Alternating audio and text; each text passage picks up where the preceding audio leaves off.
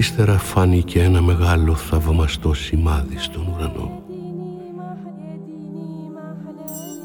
Μια γυναίκα ντυμένη τον ήλιο, με το φεγγάρι κάτω από τα πόδια της και στο κεφάλι της στεφάνι με δώδεκα αστέρια. Ήταν έγκυος και φώναζε από τους πόνους και τις οδύνες της γένας. Κι άλλο σημάδι φάνηκε στον ουρανό. Ένας μεγάλος δράκοντας, κόκκινος σαν τη φωτιά, με εφτά κεφάλια και δέκα κέρατα και στα κεφάλια του εφτά στέματα. Η ουρά του έσυρε το ένα τρίτο των άστρων του ουρανού και τα έριξε στη γη. Ο δράκοντας στάθηκε μπροστά στη γυναίκα την ετοιμόγενη για να καταβροχθήσει το παιδί της μόλις αυτή το γεννήσει. Η γυναίκα γέννησε παιδί αρσενικό που θα κυβερνήσει όλα τα έθνη με σιδερένια ράβδο. Άρπαξαν όμως το παιδί της και το έφεραν στο Θεό και στο θρόνο του.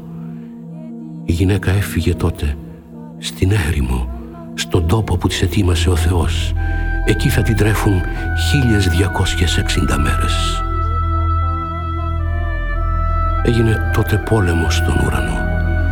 Από τη μια ο Μιχαήλ με τους αγγέλους του και από την άλλη ο δράκοντας. Ο δράκοντας με τους αγγέλους του πολέμησε αλλά δεν επικράτησε και έτσι δεν του επιτράπηκε να μείνει άλλο στον ουρανό.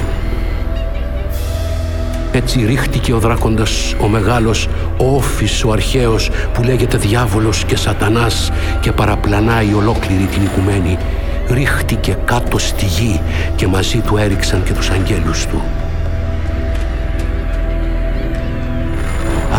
Τότε μια δυνατή φωνή στον ουρανό να λέει «Έφτασε τώρα η σωτηρία και η δύναμη και η βασιλεία του Θεού μας και η εξουσία του Μεσσία του διώχτηκε από τον ουρανό ο κατήγορος των αδερφών μας, που τους κατηγορούσε μέρα νύχτα μπροστά στο Θεό μας. Αυτόν όμως τον νίκησαν οι αδερφοί μας με το αίμα του αρνίου και με τη μαρτυρία που έδωσαν για τον Ιησού αδιαφορώντας για τη ζωή τους, φτάνοντας ως και στο θάνατο. Γι' αυτό χαρείτε ουρανοί και όσοι τους κατοικείτε. μονός σας γη και θάλασσα, γιατί σε εσάς ο διάβολος κατέβει έχοντας θυμό μεγάλο, ξέροντας πως λίγος καιρός του απομένει. Όταν είδε ο δράκοντας πως ρίχτηκε στη γη, άρχισε να καταδιώκει τη γυναίκα που γέννησε το αγόρι. Στη γυναίκα όμως δόθηκαν δύο φτερούγες του μεγάλου αετού για να πετάξει στην έρημο, στον τόπο της και να ζήσει μακριά από την απειλή του όφη τριάμιση χρόνια. Έβγαλε τότε ο όφης από το στόμα του νερό ποτάμι πίσω από τη γυναίκα για να την παρασύρει το νερό.